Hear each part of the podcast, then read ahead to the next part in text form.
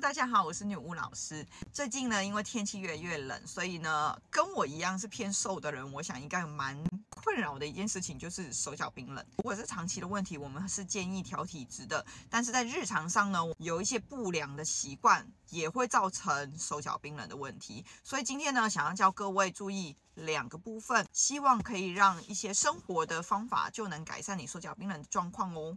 第一个呢，就是喝水，因为其实，在中医的理论里面，我们常常会讲到寒跟热，但其实寒热呢，不是凭空出现的，它是有一定的定律的。所以，在我专业的古中医的线上课，我们会教他一些处方跟辩证的时候，我就有教同学一个很重要的定律，就是。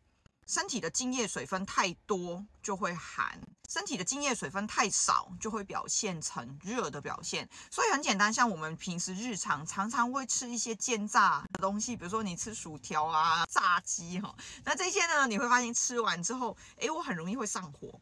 主要是因为煎炸的东西，它本身比较温燥，它是可以让身体里面的津液水分减少的，所以津液水分一减少，身体就容易会有热的表现。所以在《金匮要略》哈，在这个《伤寒杂病论》里面，有一些处方，它在处理手脚冰冷，它是用去水的方法，去掉津液水的分的方法，而不是说一味的去温热。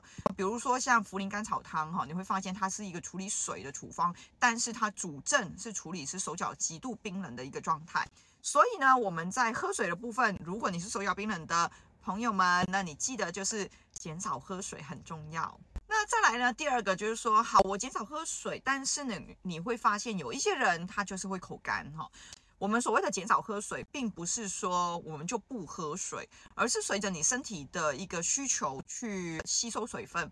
因为我发现临床上很多人他规定自己一天喝多少水，明明不想喝，他硬喝，哈，那就不对。所以我们减少不必要的，比如说我身体真的不想喝，我们就不要硬喝。那第二个就是刚刚提到的，我们如果喝水的这个状况，它是容易会增加精液水分的部分。那我们在另外一头其实可以去处理的就是。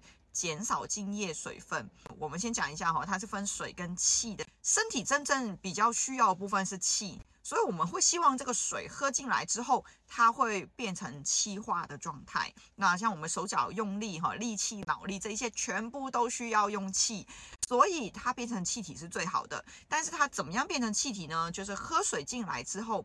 它要遇到一定的温度，就是它的呃温度不能太低了哈。如果太低，它就是水的状态。这有点像我们煮水、煮开水也是一样，火在下面烧的时候，它就容易会有气体的出现嘛，所以是一样的道理。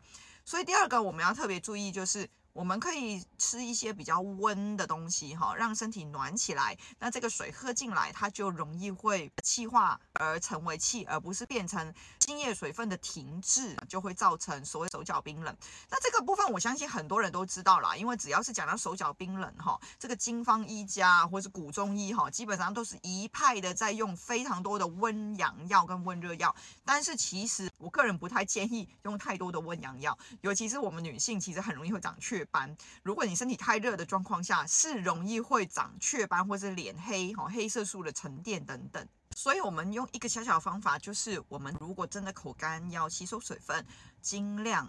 喝温热的水，甚至有点烫口的水，那这样子的水呢，它到身体里面就不需要说身体再特别把火开大一点，让这个水可以气化，它就比较容易气化。所以记得这两点，第一点就是我们要减少喝水，第二点就是喝温热甚至有点烫口的水，让它变得比较好气化。那这样子呢，对于手脚冰冷的部分就会有比较好一点点的改善。刚刚说的那两点呢，可以回去试试看哦。但是其实很多时候，这个手脚冰冷还是偏体质的问题啦。那体质的问题，如果运用刚刚的方法，通常会有轻微的改善哈。但是如果你想要真的根治的话，常年的手脚冰冷的朋友，我也是蛮建议，就是你还是从体质的部分处理会比较好。那当然，在专业的部分呢，我们在线上课程有零基础可以上的课程，虽然是零基础，还是专业课程。所以呢，里面内容会教到各位怎么去。阴阳辩证，怎么选择自己适合的体质方，就可以把自己身体的问题给处理好了。最后还有一个小小预告，因为最近我们大陆的同学越来越多，为了鼓励大陆同学学习，我们会有五人的团报价，会比较优惠。那如果有兴趣，再私讯我们。先到这边，拜拜。